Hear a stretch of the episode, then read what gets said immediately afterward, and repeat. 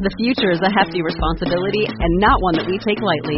But then, taking things lightly has never been what Hefty is about. That's why we've created the Hefty Renew program that turns hard to recycle plastics into valuable resources like park benches and building materials. To participate, simply fill up an orange Hefty Renew bag with accepted items, tie it up, and drop it in with your regular recycling. That's it. It's that easy. It's time to rethink recycling with Renew. Particular valued resources may vary by geography. More info available at heftyrenew.com. This is Mark Schaefer, and you are listening to a special bonus episode of the Marketing Book Podcast about how to write a marketing book. Welcome to the Marketing Book Podcast, helping you keep up with the smartest thinking in the quickly changing field of modern marketing. And now, here's your host, Douglas Burdett. Hello, thanks for joining me on the Marketing Book Podcast, where each week I publish an interview with the author of a new marketing or sales book. This, however, is a special bonus episode, a little something extra for you that's out of the ordinary. Don't worry about taking notes. You can find links to everything linkable on this episode's website page at marketingbookpodcast.com.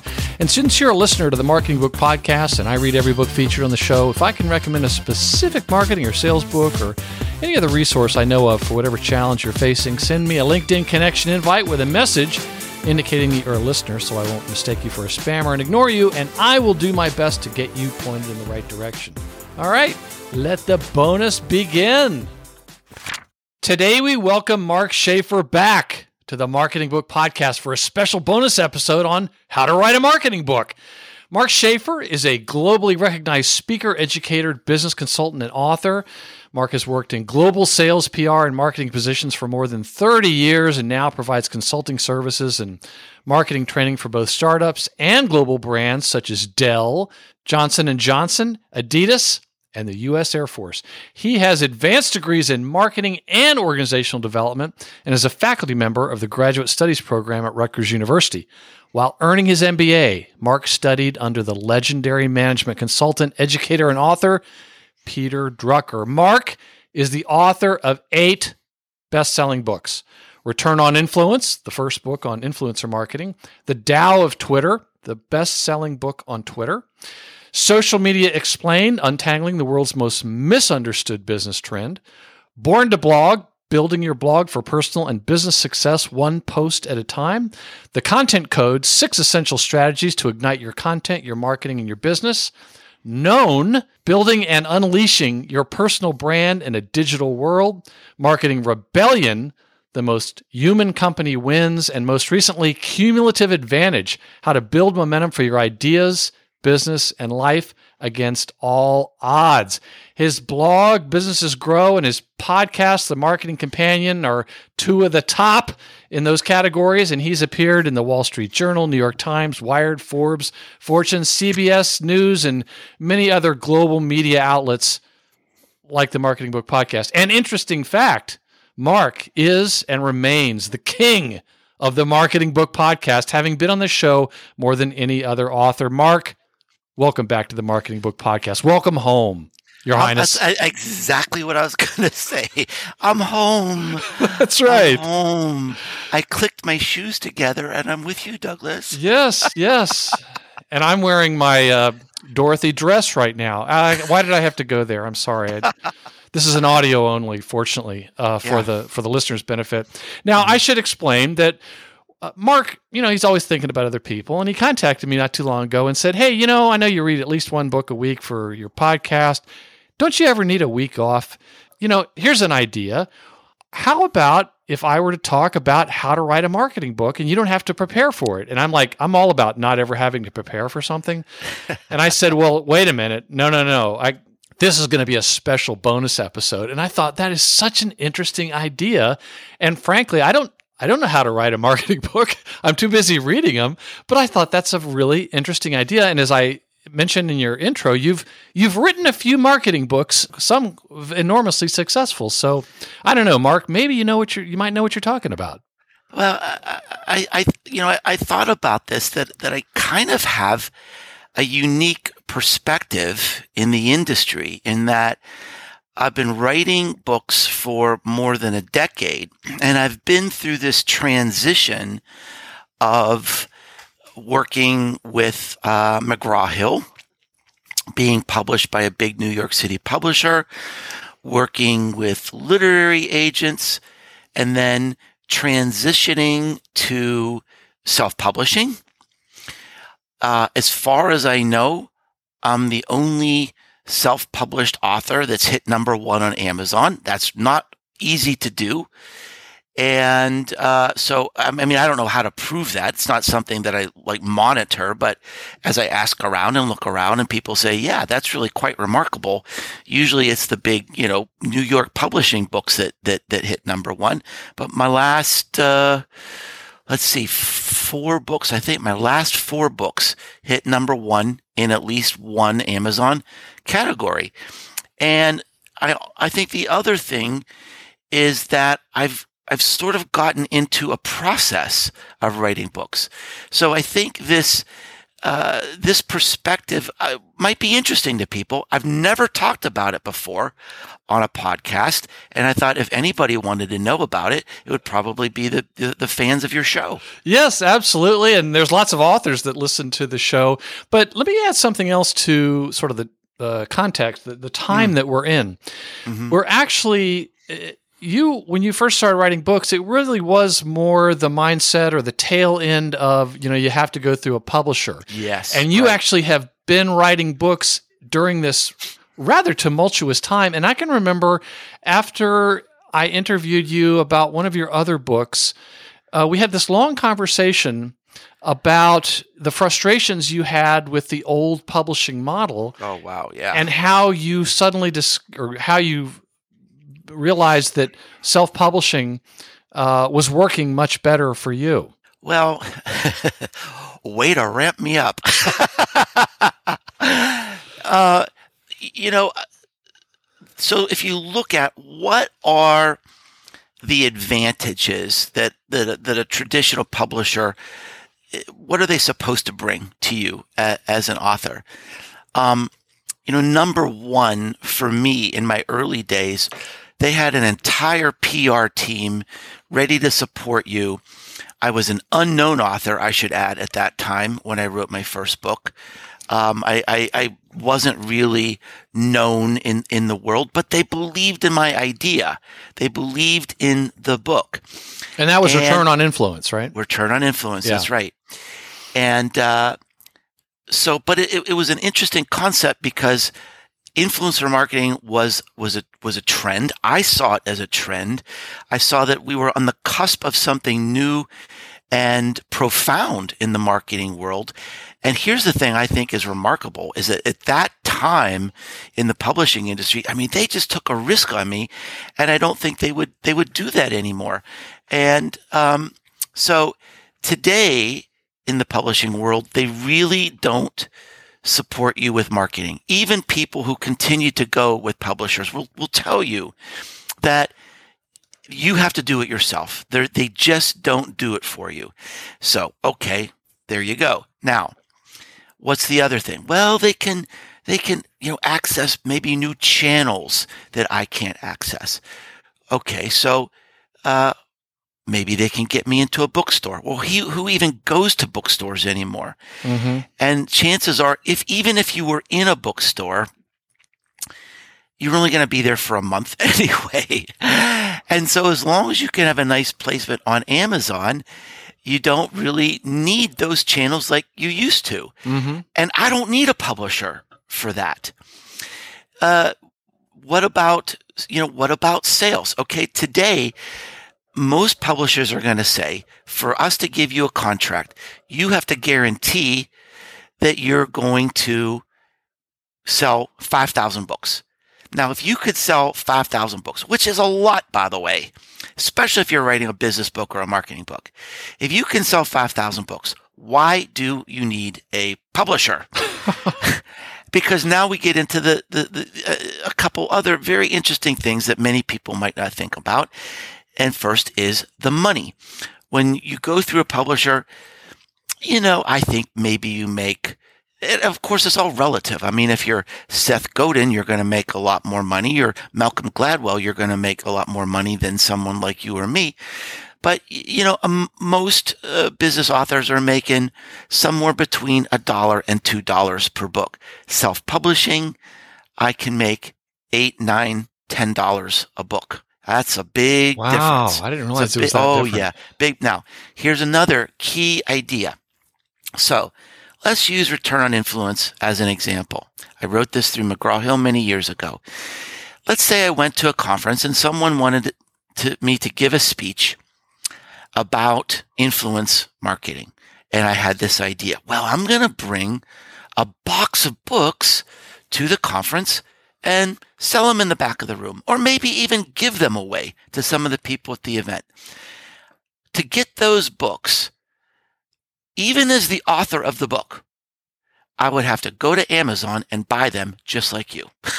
I don't get a special deal. I don't get a special discount. There's no special access. I have to buy the books just like you. If you self publish, the cost of self publishing a normal size book, let's say a normal size book is, oh, let's say 250 pages. It costs you about maybe $2.50 to publish a book. So I can buy as many books as I want for $2.50 and then sell them in the back of the room. This also creates new revenue opportunities because let's say uh, an event only has a certain speaking budget. Well, I said, well, what if we bought books for everybody? Oh, sure. Well, that's a different budget. Well, I can, I can give you a discount. You know, this is selling on Amazon for, for, for 20 bucks. I can get it to you for, uh, you know, 15, 16 bucks. Would you be happy with that? Sure. We'll buy 400 copies. So, you know, in, in that way, I'm, I'm, it's a new revenue stream. Now, there's one other important thing that, that I want to mention. When you self-publish, you own the intellectual property and you never know where that's going to lead. You never know what's going to happen to that book in the future. And let me give you an example from my own life. You mentioned that I wrote this very popular book, The Tao of Twitter. It, it, it was a sensation because it's not just a book about Twitter. It's really a book about connecting and the, and the human driven values of social media. So I wrote that, oh, you know, in the early days, and then we needed to go, we needed to update it. So we updated it. Then we needed to update it again. We updated it again. Now we're into like maybe 2018, and McGraw Hill says, well, you know, business books aren't selling so well right now. We're kind of backing off on our on our business books. We're not going to update this anymore. Now, this is a book that's an important part of my brand. It's a, a, a beloved book. And what McGraw Hill is saying is we are going to let it die. And we will only revert the rights to you, you know, five years ago when it's not selling anything anymore. Now, I don't want to watch this beloved book just die. I don't want to sell an outdated book. And I was helpless because they owned the intellectual property rights. Did they want you to buy it back from them? They that wasn't even an option. It Hmm. wasn't even an option. I even had a lawyer look at it, and he and actually the lawyer had the same exact book contract with McGraw Hill that I did, and he said, "There's nothing you can do. This is the same contract. Everybody can do." And and and not only can I not get that book back, I can't write another book on Twitter. I can't contribute to another book on Twitter because McGraw Hill owns that intellectual property. Now, I was eventually able to get the rights back. I, I, and I didn't even have to pay for it. I basically wore them down. Literally, that was my strategy. They were hearing from me all the time. I was passing along comments from my readers and from my fans about how much they love that book and how important it is to them. And finally, they just thought this just it just isn't worth it.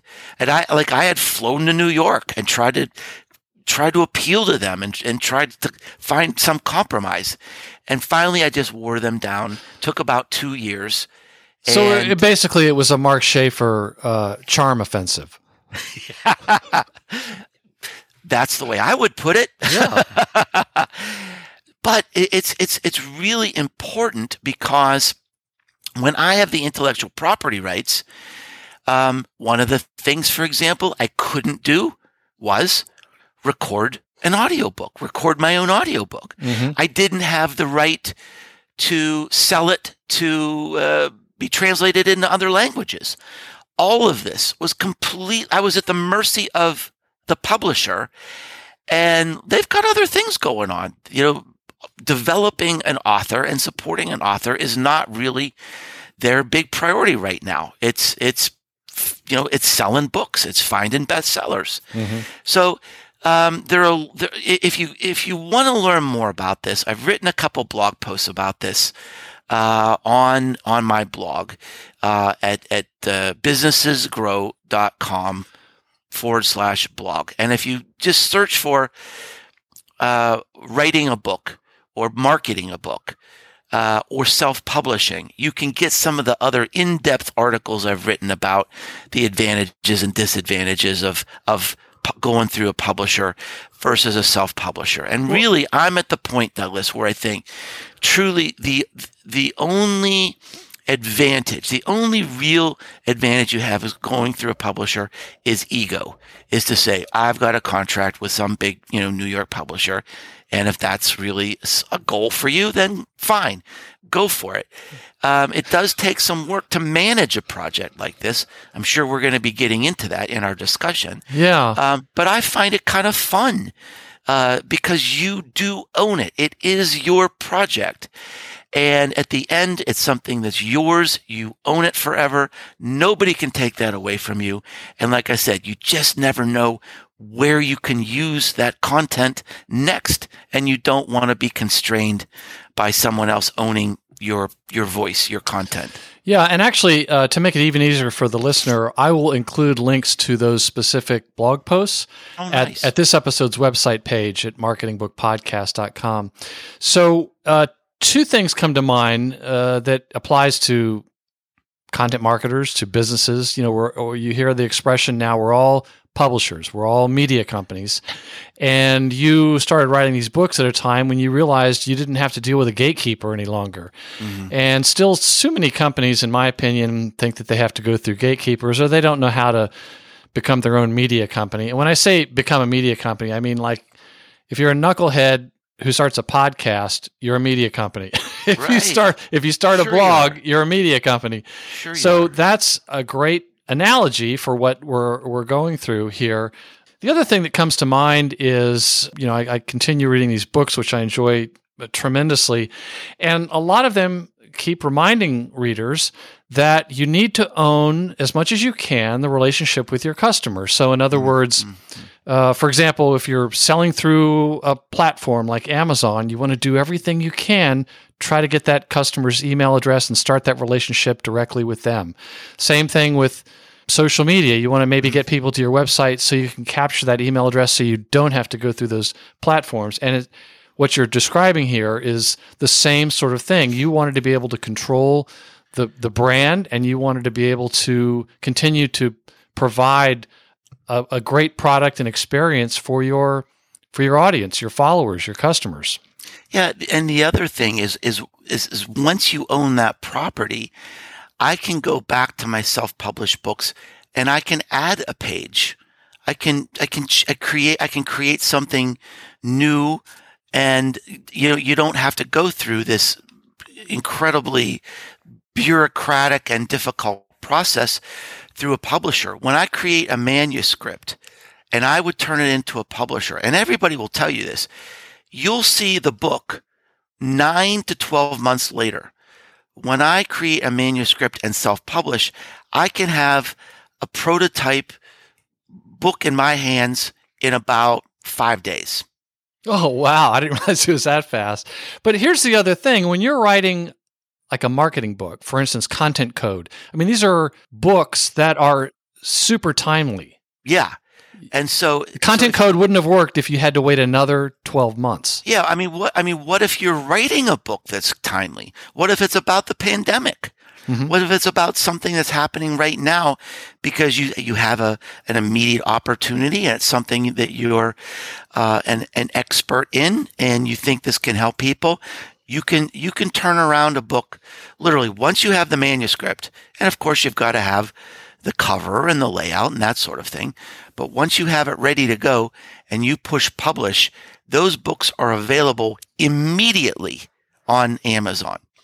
They're, they're, you know, once it goes through the, you know, a, a light approval process on Amazon. So they're, they're, you know, they make sure that, um, it's appropriate. I'm sure it's some sort of algorithm that they use, some sort of bot or something.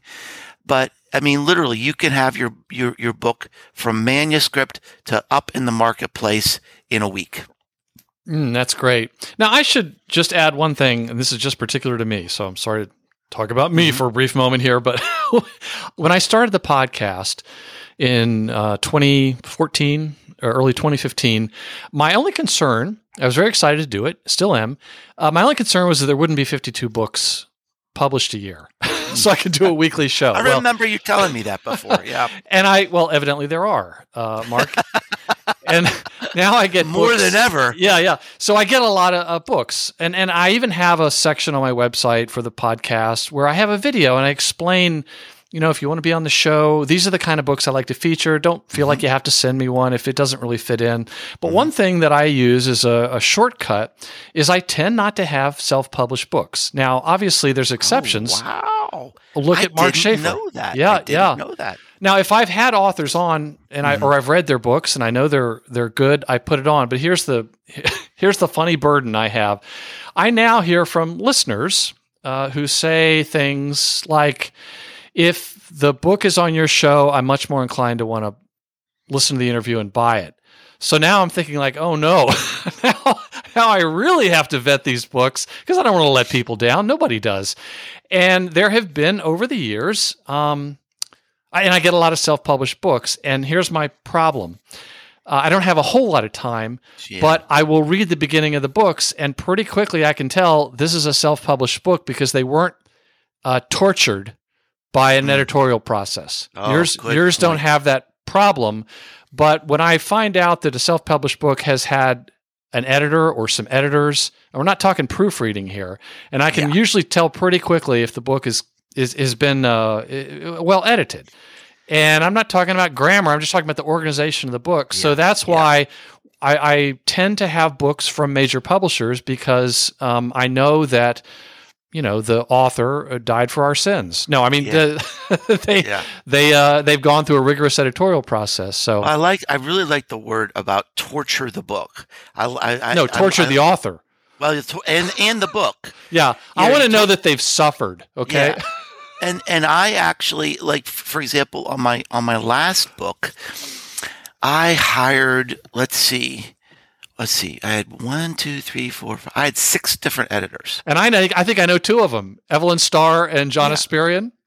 You, you, yeah, and I don't know if you know Keith Jennings or not. Maybe Keith, but anyway, uh. Yeah, John Espirian, Evelyn Starr, uh, I also hired uh, an academic at Rutgers, a, a, marketing professor at Rutgers, and then uh, there's a there's a, a, very good friend of mine, Keith Jennings, um, that works for a big healthcare company in Atlanta, who is just a great he, he's a great intellectual powerhouse. He has a lot of depth in the business and marketing field and can, and, and, sort of helps me connect the dots and challenges me in different ways. Right. I think it would be useful to, to so why did, why did I, okay, but I think that's the exception to the rule based on what I've seen. Yeah. And then I also hired, I, I'm probably the first person ever on this show that, that hired a, a sensitivity reader. Oh, that's right. Yes. And, and, and, and, so this is something new and, and interesting that in this book, the last book we're talking about, Cumulative, Cumulative Advantage, Advantage yeah. I moved into some new areas, let's say, where I was looking at the impact of the book on society in general, not just business and not just our ideas and not our personal momentum, but how does this apply to the world? Because I was sort of haunted by some of the things I learned as I was writing the book. So I was moving into a, an area where, you know, maybe there's things I'm comfortable talking about and things I'm not, you know, comfortable talking about. So Mhm. I hired, I hired a woman who is black. She's a civil rights activist. She's gay and she's a, she's a poet. She's a beautiful writer. And, and she, she just looked at my book from the, from a diversity perspective. And, you know, some people might be rolling their eyes saying, isn't that overkill or whatever? But here's the good business decision this and, and why this is a good business decision for, for anybody. In my books and in my in, in my life, in my in all of my work, I want to attack problems. I don't want to attack people. I want to attack problems. And I don't want to attack people either on purpose or not on purpose. I don't want to attack someone just because I'm lazy. I'm in a bubble. We're all in a bubble, right? Yeah, I'm even more so in the last year. Yeah. I mean, literally, right? Literally. Uh, and I'm writing this book in the pandemic. I'm a middle-aged white guy living in the in the woods in a pandemic. Uh, And I- suffering from coronavirus. Yes, I did. Yes, I did. And you, no single human being can possibly be aware of the changes in culture and in norms and in expectations and in language. And an example would be this reader read something and she, said, you know, this word right here sort of has two meanings. Maybe you could use a different word here. It's like, oh, hallelujah. Thank goodness you told me that.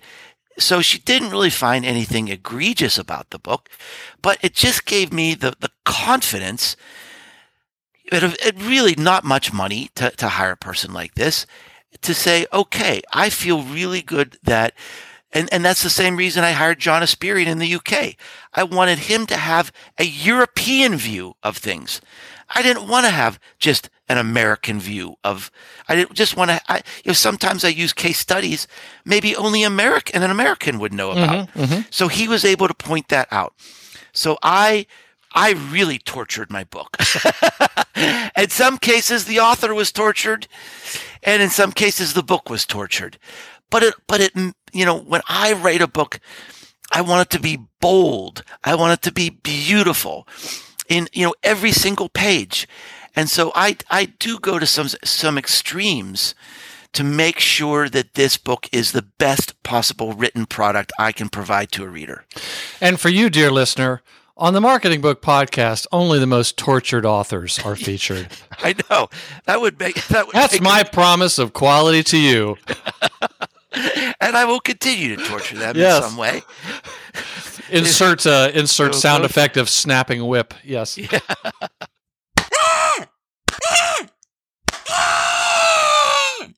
Well, so how do you write a marketing book? I mean, I- or how does Mark Schaefer do it? Because uh, you you're you clearly on a roll. I, I, I- I think I've come up with a pretty efficient process.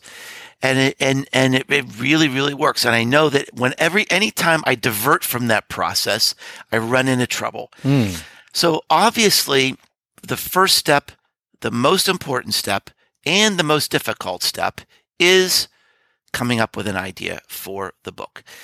And I know a lot of people want to write the book for the experience. They want to write it to maybe enhance their brand. To, you know, uh, unfortunately, a lot of people think, well, this is going to be a big moneymaker for me. We can get back to that and talk about that in a minute. But Can I just tell you what I think yeah, do you think? inspires your your ideas? This is just my Yeah. take. Mhm. It's usually something that doesn't have a ready answer, and it's Yeah. something that's troubling a lot of people, and it's really bothering. It's really Yeah. bothering you, Yeah. and it's almost like you can't live with yourself until you get this nut cracked, until you That's get this thing right. figured out. That's exactly right. So, I mean, now the advantage I have is that I get to see and meet and listen to a lot of different people. I'm a professional speaker. So I go, you know, normally on stages all around the world. I consult to, you know, different big companies. You mentioned some of them at the, in the introduction. I also do personal coaching to a lot of entrepreneurs and small business owners. And I'm also a teacher. And when I teach at Rutgers, it's usually mid to senior level marketing managers at big companies in New York. So I get to see a wide spectrum Mm.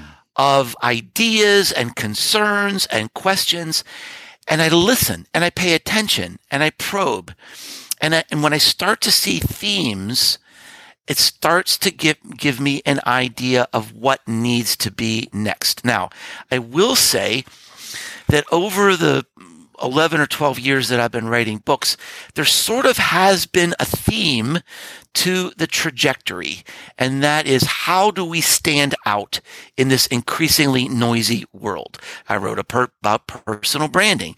I wrote about the content code, how to unlock this, right? I mm-hmm. wrote about influencer marketing. Cumulative advantage is about momentum. What happens if you get stuck and, you know, the, the competition is getting more and more difficult? How do you get momentum to sort of lift you to the next level? So intentionally or unintentionally, it, there sort of has been a theme and a trajectory, but the the reason why this first step is so important is because writing a book, at least for me, you know, I put so much work t- into it. First of all, it is a huge sacrifice. It's a it's a personal sacrifice. It's a family sacrifice.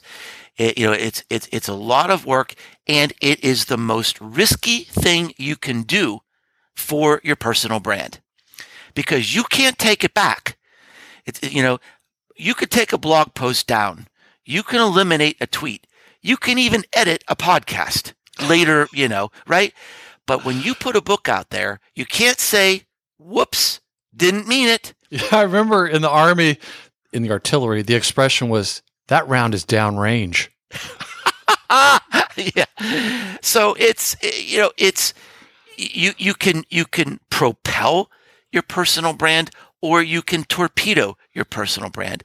So the so I it's it's exactly as you said Douglas. It's like when I see a question that I can't understand, it just sort of haunts me. And it takes a period of months, maybe three, four, five, even six months for the idea to begin to settle in and say, is this it? Is this the question? Am I going to devote myself to this for the next, you know, year and a half or two years? Uh, am I com- totally committed to this idea? And then once it sinks in and once I commit, then the process begins. So that almost seems like the hardest part. Uh, but It I, is. Is it? I think Okay. it is. I, th- I, I think it is because just because you have to be so sure. Now, let's Now, talk now, Mark, about. let me ask though. Yeah. so once you start to get on to what you think is, uh, Mm-hmm. it's like you're uh, paddling out to that big wave you think is going to be Yeah. it. You, you then continue to test it with this uh, ongoing connection you have with so many people. I do, and here's another thing I do. I test it in blog posts. Yeah. Mhm. And I'll give you an example. Before I wrote Marketing Rebellion, I wrote a blog post, and I, I can't remember the exact title, but it was something about, you know, why marketing is is sick today, or something like that. And it was a pretty long article, and I was testing some of the ideas I wanted to write about, you know, in Marketing Rebellion. And I was sort of, uh, you know, seeing how people would react to this. Several people commented on this blog post and said, Can you write a book about this? Mm. So I use my blog as an R&D department. I also I would say that probably a third of the content in my books started out as blog posts, especially the more provocative or controversial parts of the book. I remember, I believe it was in the content code. I had a pretty controversial idea about SEO. Right. And, And I that th- th- yeah, isn't go that ahead. where you you mentioned this and you got like 1200 comments on your well, blog? I wanted, yeah, I wanted to test it out, and I wanted to think, you know, if I put this in a book, am I going to get just, you know, shellacked by the SEO c- community? So I put it out there, and I got really, was pretty supportive. I mean, people said, yeah, you're right. This really is the way it is today, and all SEO has to be that way. So I thought, okay, now the idea is fleshed out. And another way I learned is I can remember there was another blog post I put out there. Uh, I think this was also for the content code. This idea about gray gray social media. Like it's not it's not public social media. It's not dark social media. is like this gray social media. And so I had a friend in Singapore that wrote a comment on this blog post that was so brilliant, I included it in the book. Mm. He, he, he became cited in the book. And I, and I've done that many, many times, either uh, on, it could be blog post comments. It could be even LinkedIn comments. I'll go back to the people. I said, Hey, can I use that comment in my book? And of course, they're usually, you know, very enthused about that. Um, so uh, yeah, so I use my blog as an R and D department for my book. Now, um, the, the, the, the, step two, which again, nothing's as important as step one, really, is getting clear about what this is going to be about. Step two is I, I will create an outline of what I think are going to be whatever 10 12 14 chapters of the book and I'll create an Evernote file for each of those chapters. Now, for the next six to nine months, I'm watching the world. I'm looking for interviews. I, you know, I've used your podcasts in my book. Mm-hmm. You know, I'll take a clip from a podcast. Oh my gosh, that's going to fit in chapter three. Look at this research from Deloitte. That would fit in Two, look at this wonderful article that was in Harvard Business Review. That would be perfect in chapter seven. Um, here's someone that I met. I need to interview this person for blah, blah, blah, blah. I saw this story on LinkedIn. What a great case study for chapter nine. And you just zip, zip, zip, zip. You, you just, you read and you watch and you look and you, and as you, as you go through your normal life, you start collecting the information for these chapters. And I think this is a critical step. A, a, a, this is really the heart of making this an efficient process. Because if you do your job right, if you really have a good idea and you've done a pretty good job, you know, getting these chapters straight, and then, you, you know, if you have, if your idea is relevant, you're going to be seeing lots of stuff about this idea. If you're not seeing a lot of stuff about this idea, maybe you should rethink what your book's going to be about. But if you see, so you just collect, collect, collect, collect, collect. Now yeah, it's like you have a new set, of, a fresh set of lenses. Yeah, exactly. Uh, and you're everything watching, you're seeing is through the lens of that book idea. Right. That's that's exactly right. So, you know, when I was writing Cumulative Advantage, I'm looking for case studies about momentum. Who who are like people that they're just so improbable they started with nothing and they became famous. I need to know their story. What happened? Is there a pattern?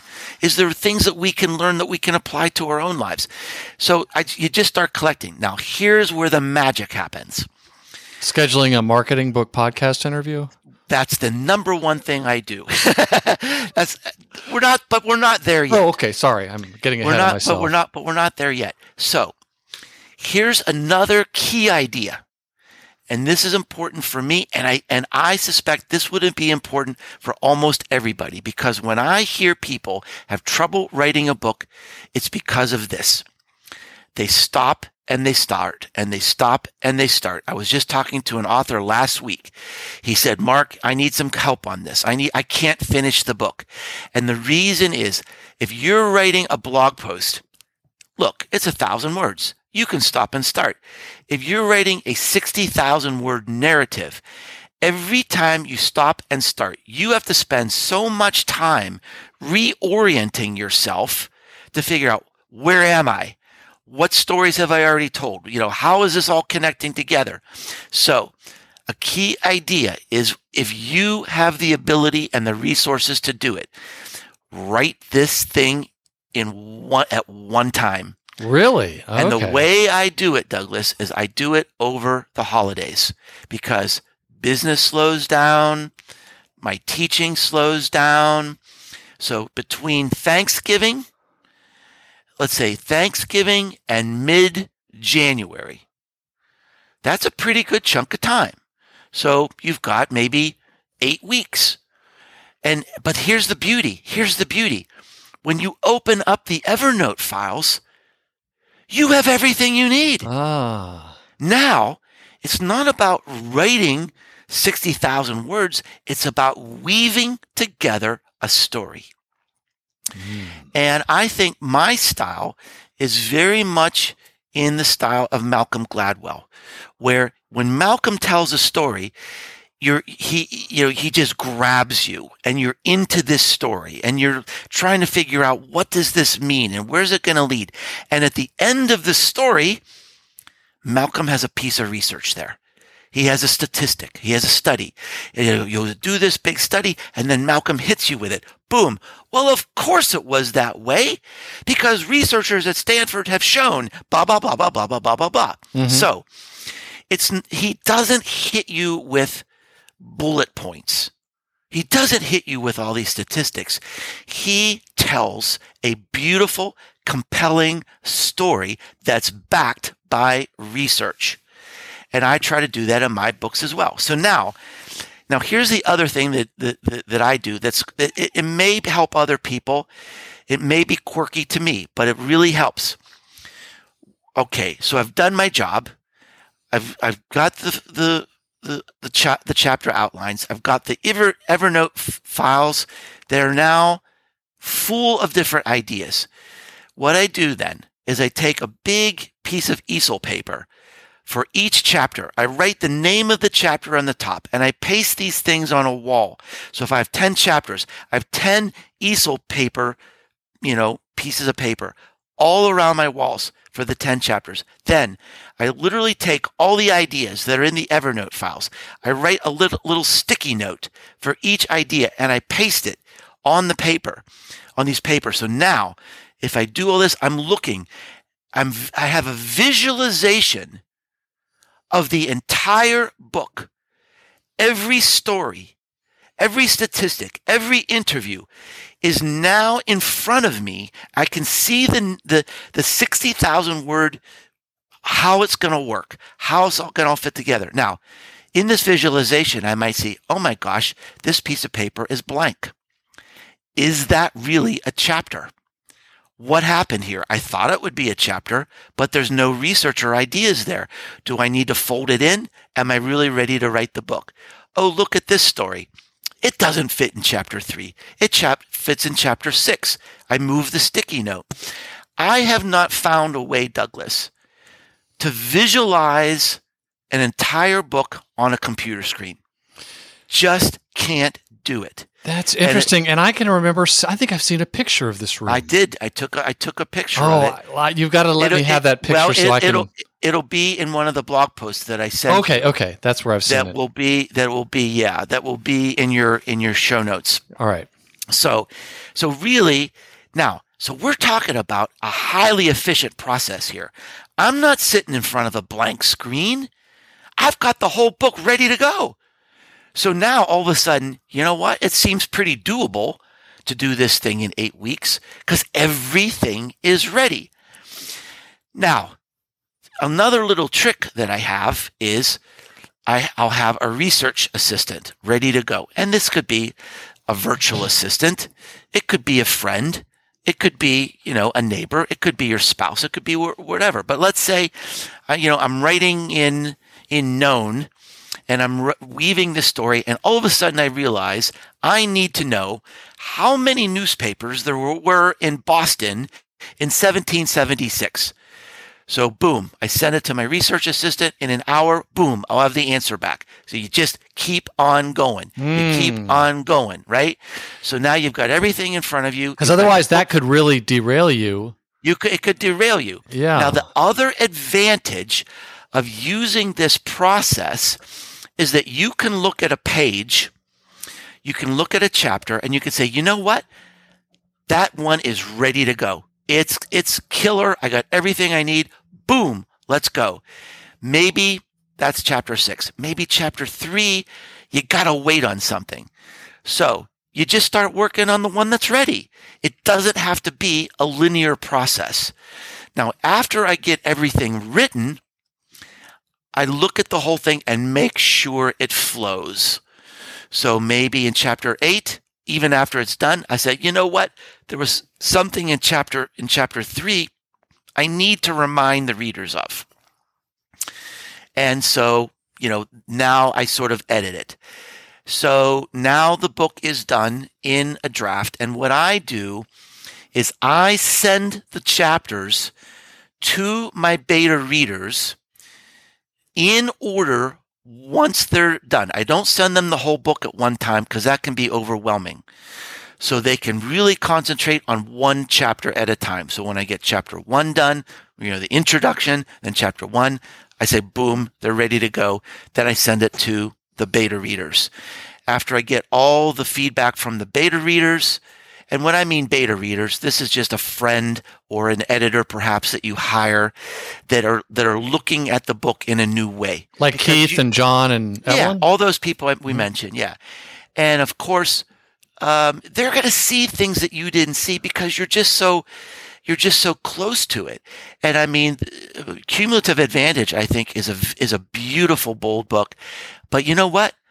I rewrote two entire chapters because Evelyn said they're disjointed, Mark. And you know what? In the back of my mind, I knew they were disjointed, Mm, but I was I just got to a point of like exhaustion yeah. where I couldn't do anymore. But if she says it's disjointed, I'm not going to put that out in the world. I am going to make it sing. I'm going to make it beautiful. So that's the role of the beta readers. Then I hire a, a, a you know a final editor. And by the way, if, if there's any if there's anybody out there that wants a few names or wants a few resources, feel free to connect with me and I'll see what I can do to help you. But I've got a friend of mine. She used to be an editor at Wiley. Oh, really? Eh, Yeah. Well, what happened, Douglas, is about four years ago, Wiley laid off all of their editors and hired them back as 1099 employees so they Oh, didn't have to pay benefits. Okay. So there are hundreds of Wiley editors out there who can take on freelance work. And so I have this friend. She lives here in the same town as me in, in Tennessee, in Knoxville. And uh, she is, I mean, she's magical. I mean, she does fact checking. She makes sure everything is spelled correctly. Here's an example of what the final editor can do. Between the time that I wrote the, my first draft and the time she was editing the final draft, someone who I interviewed had a new job. She found that and we were able to update it. So I was referring to this person with their, with their correct title. So that's the role of the final editor. Now, I should also say that I've got a concurrent process going on, and that is the book cover. You know, the book cover, you need to give yourself as much time as you possibly can.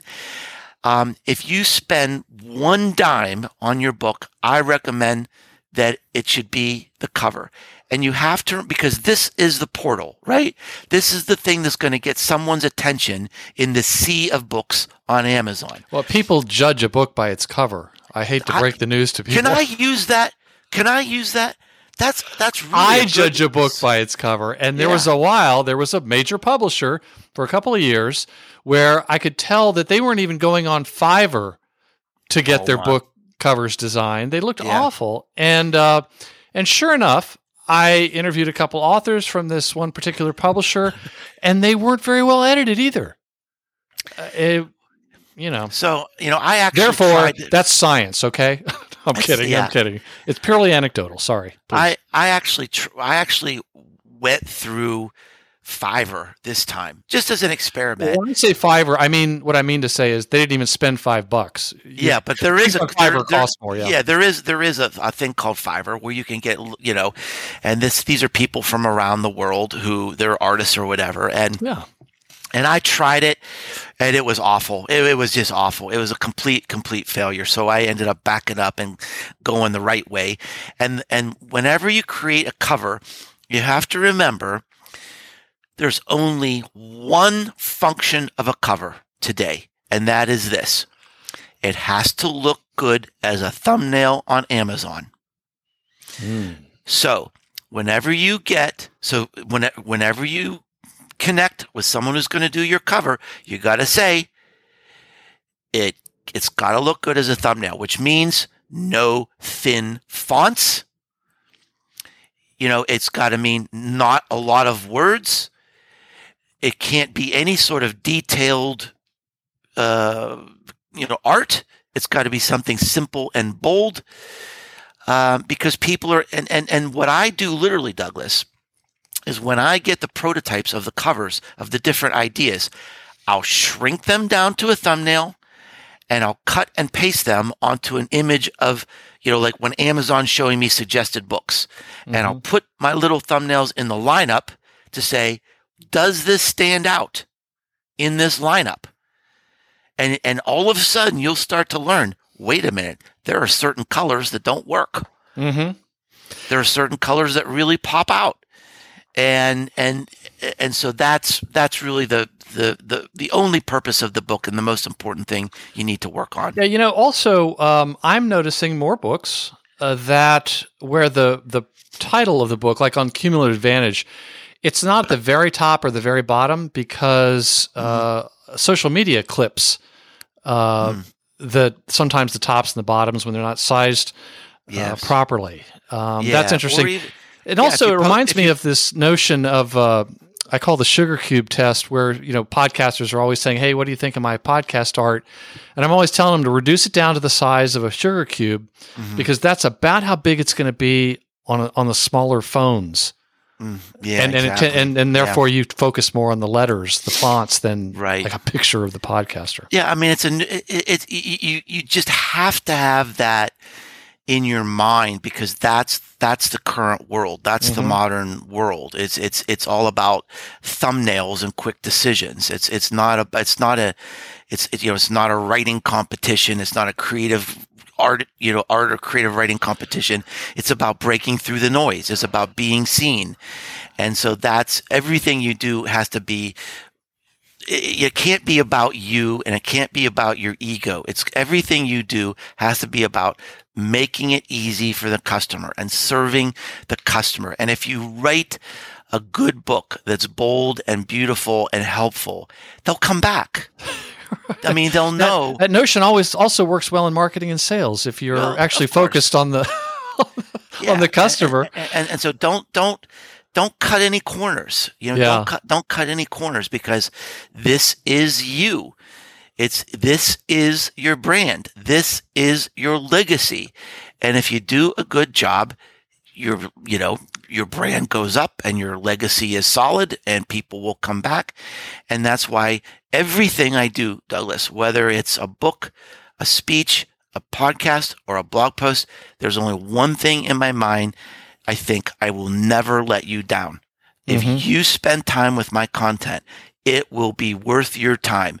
It will be relevant, interesting, timely, might even be entertaining, but I, I will not let you down. I will give it everything I've got. And, and I think that's why, you know, I've been able to create momentum as an author. Uh, be, uh, here's, here's the greatest story about one of my books. One of the things I'm most proud of. There was a, a professor at Northwestern University who assigned Marketing Rebellion as a text to his class before he read the book. Oh, wow. He saw the description of the book and he trusted me because of my other books enough yeah. because the book wasn't out yet. You know, it came out in like January of 2019. The class was starting in, you know, in January or February. So he didn't have a chance to read the book, but he saw what it was about and he assigned it as a text for his book. That is like the ultimate in trust. And that shows that my, my view that I will not let you down pays off when you get that kind of level of trust. Yes. Well, Mark, we've talked about these different steps, the way you, what works for you to write these books. But my sense is that you're still only halfway there. And I say that because in Anne Janzer's book, Get the Word Out, that you, you're familiar with, yeah. she surveyed over 400 authors, and mm-hmm. a surprising number were, particularly first time authors, were surprised at how much time and effort was involved in having to market their book. Right, Right. And right, you recently right. wrote a blog post about how, uh, for Cumulative Advantage, you did 120 interviews in 10 weeks. And Mhm. I should add, I was really honored to know that I got to do the very first interview. So Well, I think I can well, hang up my podcasting hat now. Well, but but but really, it's the same thing, right? You've earned that. I mean, you've earned that. You are the best. You're the best interviewer. You care the most. You read the books. You do the work. You're the best. And so you will always be the first place I go. You will always be number one. You will have, you will always have the exclusive first interview because you've earned that. Uh, because you don't let your listeners down ever. And so I think that you, you, you know, whether you realize it or not, but you do the same thing that I do. But you're right. Promotion is hard. Promotion and, and And a lot of folks, a lot of authors don't really want to do that, even though they've written marketing Yeah. books. Yeah. Well, it, and, and it's hard because uh, one of so one of the myths uh, is that everybody thinks, well, you know, if I get this out, book out out there, you know, you, you just never know. You just never know. Maybe this will be the one. Maybe this will take off. And to put things in perspective, last year, the three finalists for the American Book Award, representing the finest American novels, when they were selected as finalists for the for the American Book Award, each of them had sold on average 3,000 books. These are the best novels. Mm. So now think about business books. It's even, it's even more difficult. And if you're a first time author, once you kind of get through your friends and family, it gets, it gets really, really hard. Now, there's a very important concept in the uh, cumulative advantage book about building momentum that and i think in terms of self marketing or marketing your classes your courses your podcast your new book there's there's a connection to the personal brand. If you're not known in your industry where's the support going to come from? Now if you're known a, a little bit you'll be able to get a little help. If you've been working on your personal brand for five years, you'll be able to get more help. If you've been working it out for 10, 10 years, you're probably going to have a, a, a big success on your hands because you're known in your industry, you're respected in your industry, you're seen as a thought leader. And when, if you write a book, then you know, people are, are, are going to be really eager and, and enthusiastic about promoting it. So that is a big problem I see with a lot of authors, you know, online course creators, newsletter writers, that they just expect the momentum to occur because they deserve it. And as I talk about extensively in the cumulative advantage book today is even if you're great, you're probably going to be buried unless you work on that marketing and work on that brand over years. Now, I don't want to discourage anybody. I don't want to dissuade anybody. You know, write that first book. If you've got it in your heart and you've got the passion and the time and the energy to do it, do it. But you also need to kind of moderate your expectations that you're not going to make a lot of money out of it. There's lots of other advantages to writing a book. Um, and, and, and, you know, even if you, you know, sell your heart out, it may only sell a couple hundred cop- copies, or if you're lucky, you know, a couple thousand copies, but that doesn't take away your legacy. In the end, nobody's going to know how many books it sold, but it's something that, that nobody can ever take away from you. So, so some of the things that, that, that have worked well for me in terms of promotion is I, I try to make it sort of a celebration of my friends and, and my customers. And I, and I look to try to, uh, for, for my best friends and my, and my best customers, I'll literally like create uh, a, a box and, and put little things in the box, um, that may mean something to my friend. And I'll put in a book, a signed book and a signed card. And say thank you for your support over the years. I hope you like this book and I hope you'll help me tell this story. I think it's an important book for our time. And I think, you know, I think you'll agree. So let's think about the known book. So the known book, the cover of the book, the word known is spelled in like these marquee letters, like you would see on an old time movie theater or something. So it's like the letter that has all the little light bulbs inside the letter. Yes. Turns out you can buy those things on Amazon. You can buy like this metal letter that has these these little light bulbs inside and there's a switch on the back and it lights up just like the book. So I went out and for, for, you know, a, a, a small group of people, I bought a letter that was like the first letter of their last name. And almost everybody that has that letter, it's in their office somewhere. Right. Right. It's not something that you, that you, that you throw out. So, uh, so that would be an example of, of, something special I would do for, for, for special friends. You know, this time, oh my gosh, I tried so many different, I always do experiments. I did an experiment this time with, with like micro influencers through an agency. Did not work.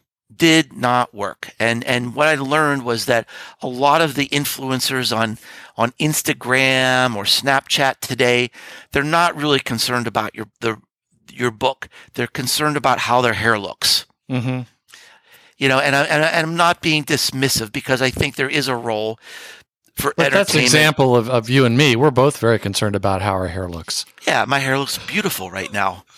Well, you're not uh, an unattractive man, which is why you've been on the Marketing Book podcast for so long because I do have the best looking listeners in all of the podcast world. Oh I've, wow, I didn't know that. Oh yeah, yeah, yeah. It's oh, I, I, I found out, I tested, I've seen these people. Good point of differentiation. Yeah. Oh, it's a good looking group of people. Yeah, but, yeah. I like that.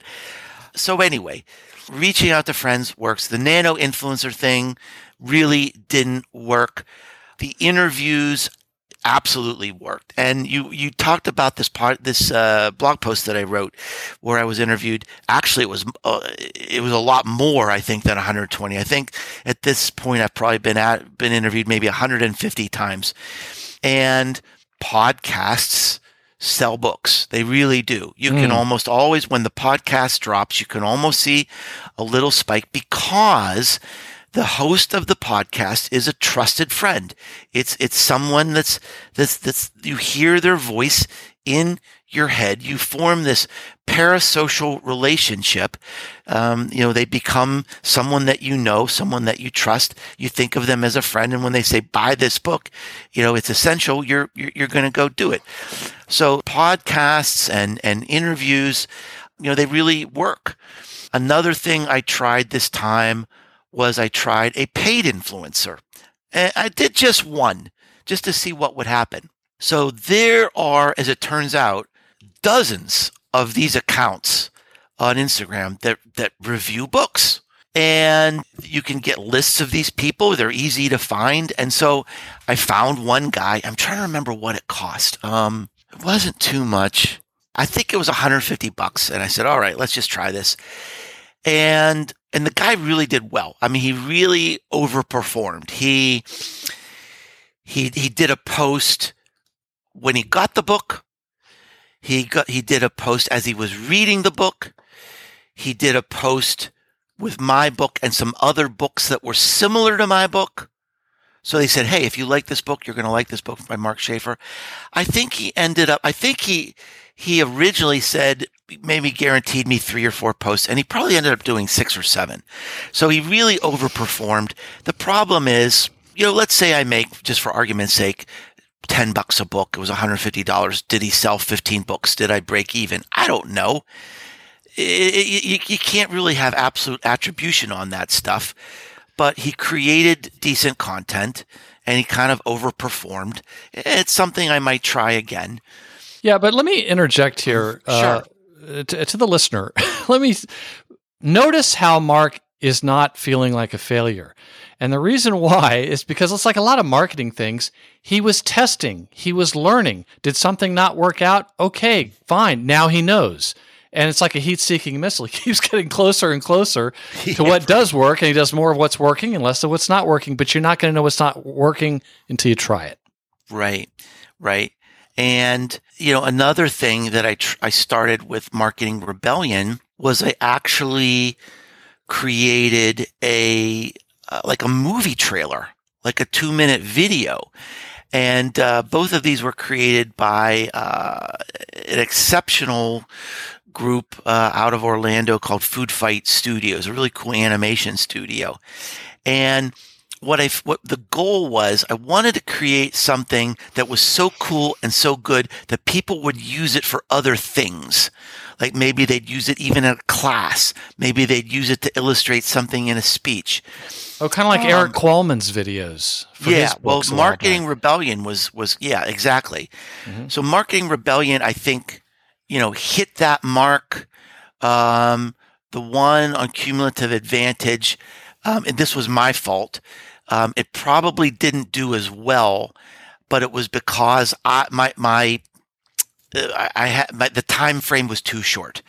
You know, we had to get something together quickly, and it, it has to do with my book cover was late, and I kept changing the ideas on the book cover. Obviously, the video had to be consistent with what the book cover looked like. And so we sort of had to rush through the video. So again, but again, I, I learn, you know, it's all, it's all learning and I'm getting better, getting better, getting better.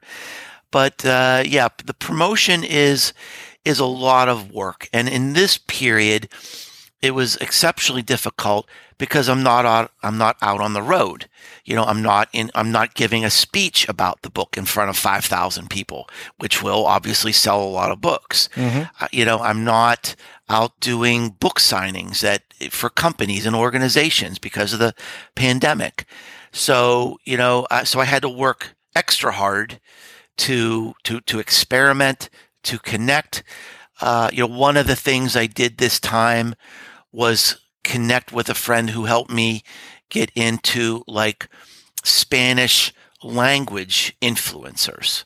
Uh, to kind of get out of my normal bubble. So this would have been um, like business leaders in the Spanish community that might not have heard of me before. So I did. I'm always experimenting, always trying new things. So and it turned out all right.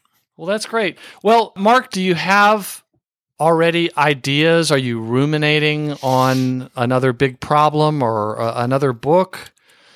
Or you sort of uh, do you take a breather after you launch a book like that? Yeah, definitely take a breather. Definitely take a breather. And um, you know, uh, when I finished the book, you know, finished really everything, finished the the, the writing and and going through the publishing process and all the editing and then sort of had the schedule for the promotions all set out. Um, you know, I took a break. I, you know, as you know, I took a couple a couple weeks off um, to kind of get re-energized. And uh, you know, writing writing the book. I mean, I put everything into it, uh, and it, it it took a lot out of me. So there is a bit of a recovery period, and and the other thing is, it's it's just a commitment that I have to myself and my readers is that you know I if I have a if I have a plan to write a book, I'm probably going to fail because I can't write a book on a schedule. I have to write a book to solve a problem. Mm. So if I, I've got to have the problem. The, pro- the problem, uh, it's it's in, and and what, and I'm starting to see it. I'm starting. There's little things starting to germinate. When I so, so I'm like watching, I'm watching the news and I'm reading blog posts, and and certain themes, some certain new problems are starting to emerge. I'm going, huh, that's interesting. You know, I'll, I'll give you an example, and I don't I don't think this is the subject of a book, but it's but it's an example of of uh, of my process. So about a year and a half ago, the CMO of Pepsi said that big brands are over. That instead of creating sounds a, a bit suicidal, but go ahead. Well, his point was career suicide. I mean, he said that instead of having a a campaign that may last years, like the Pepsi generation, right? It's about brand building. Today, a brand is about being relevant in cultural moments. I thought that is so interesting. It's so provocative. What does that look like? Then I had a conversation with a friend of mine who's the head of brand narrative at Adidas, or if you're listening to us in Europe, Adidas. And he said, you know, Mark, uh, a brand narrative used to be about creating a bonfire. Today, it's about creating sparks in different cultural moments. I thought, doggone, I'm hearing that again. Then I start looking at different things that brands are doing that respond to things that are happening in the news. It's not a campaign. It's a response, right? It's creating that response in that moment to be relevant in that moment. And I'm thinking, I am seeing something new here. Mm. I am seeing something profound here. Now, is that going to be my next book? I don't think so. It could be. What if it starts blooming? If it keeps blooming and all of a sudden I connect the dots in a way that say, you know what? I could be the first one to write a book about this. Mm. You know, this is an insight that nobody else has really articulated. And people, this, this will help people. If it's, if it ends up being something I believe in. Now, that's just one idea. It's just one, one thing that's, that's, that I'm observing that's percolating. Will that be the next book? You know, probably not, you know. But I have a suggestion for listeners on how they could start to track what could be the next idea, and that's to continue reading your blog. Because yes. you can start to you can start to pick up on things there. So, Mark, I just have one other question about sure. your process. Mm-hmm and that is you're writing a lot from Thanksgiving to December, but does it get derailed if the Pittsburgh Steelers are in the playoffs? Yes. that happens a lot. So, you know. Yes. Yes. There you go. I am a Pittsburgh sports fan, lifelong for better or worse. And yeah, absolutely. If the if the if the Steelers are in the playoffs over the over the holiday period, then you know that's going to take precedence over book writing. good, that's good. Well, Mark, is there anything else that uh, we didn't talk about that we should have? Anything I should have asked that I didn't about your approach to writing a marketing book? Well, I think the other thing that that I would add is one of the things that disappoints me is oh this is where he's going to start talking about me. Please go ahead.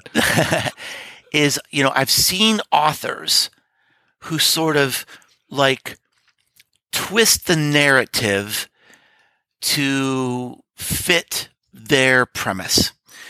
And again sort of like in the malcolm gladwell mode if you have a good story to tell let the data tell the story. You know tell tell the you know tell the truth shine a light, be a beacon, create some new insight. Don't just provide information. Provide insight. And that might mean linking it to you, linking it to your own personal experience in cumulative advantage, I took a big risk. I mean, I told a lot of my story and I thought, oh my gosh, you know, do people really care about me? You know, is this really the right thing to do? And it turns out people love those stories and they were able to resonate with those stories. And so, you know, I, I think one of the ways that you can create something unique is to add your own narrative use data, let the research tell the story, apply your own story to make it original, and boom, I think you'll have something. Mm, that is great advice. And again, back to Anne, she she she and Seth Godin and others have talked about how one of the bits of head trash of people that are writing books, they think or, or, creating any kind of content is they think, oh, but it's already been that that information's already out there. It's already been told, but it hasn't been told by you. Mm-hmm. And that's what I'm hearing. I think that's a good perspective. Well, Mark, I appreciate you uh, stopping by for this very special bonus episode of the Marketing Book Podcast, uh, thinking about me and my listeners. And I think there's a lot of folks that, uh, well, I know that there are a lot of listeners who are writing books, working on books. And uh, I'll even include links to a couple other interviews in this episode's website page at marketingbookpodcast.com. where I've interviewed authors about uh, writing books. So, I uh, again, I appreciate your being a guest on the Marketing Book Podcast so many times. And yes, I know that you know as as I talked with Joe Pulizzi recently on the show. Um, you know, you pull up to the drive-through at Taco Bell. You don't tell them your name. You don't need to do that, but you tell them that you are a member of the Marketing Book Podcast Seven Timers Club, and you know things start happening for you. Um, and I'm, well, and I I want to let you know that I've done the same thing for you. You need to go to Belinda Florist at the end of your street. oh, okay and walk in and say, "I'm a friend of Mark Schaefer." Yeah, and see, and see what happens, Doug. Yeah, you know, I I I don't have that many restraining orders out uh, against me, but they actually do because I've tried that. It could have been because I was wearing my content code T-shirt. I, I don't know, but uh, usually when I go to some of the water uh, finer watering holes around the world, I'll mention Mark Schaefer uh, yeah. because I'm eternally hopeful that I'll get half price drinks. Yeah. you know, based Keep on trying, man. Yeah. Keep trying. Hey, you know, the reward is in the journey. So, well, anyway, Mark, thank you very much. I appreciate it, and uh, I appreciate you coming on the Marketing Book Podcast so many times, and for being a very early supporter of the Marketing Book Podcast. Thank you so much, Douglas.